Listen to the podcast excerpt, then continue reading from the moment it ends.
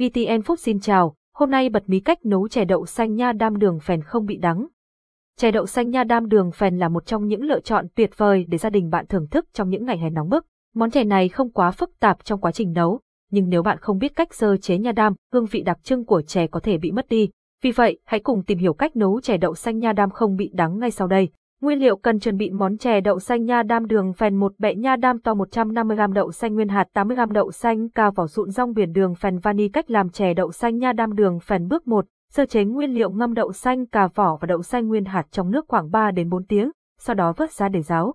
Nếu có thời gian, bạn có thể ngâm đậu xanh qua đêm để đậu mềm hơn và chè thơm ngon hơn. Rửa sạch sụn rong biển và ngâm trong nước khoảng 2 đến 3 tiếng, sau đó cắt thành từng khúc ngắn vừa ăn. Sơ chế nha đam bằng cách cắt thành từng khúc dài khoảng 3 đến 4 cm, sau đó gọt sạch phần gai và vỏ xanh.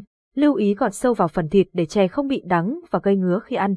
Bước 2, chế biến cắt phần thịt nha đam thành từng sợi dài hoặc thành hạt lựu. Sau đó, ngâm nha đam với muối và nước cốt của mùng 1 tháng 2 quả chanh, rồi trà sát và xả lại với nước sạch, vớt ra để ráo, đun nước với muối trong nồi, sau đó cho đậu xanh vào nấu chín. Khi đậu xanh đã chín, thêm nha đam và đường phèn để nha đam thấm vị. Tùy theo sở thích, bạn có thể điều chỉnh lượng đường phèn, nấu chè trong khoảng 30 phút cho đến khi nha đam và đậu xanh đều chín. Sau đó, thêm vani vào và đảo đều để chè thơm hơn, nấu thêm khoảng 5 phút nữa rồi tắt bếp. Bước 3, thưởng thức múc chè ra chén và cho sụn rong biển vào, rồi thưởng thức.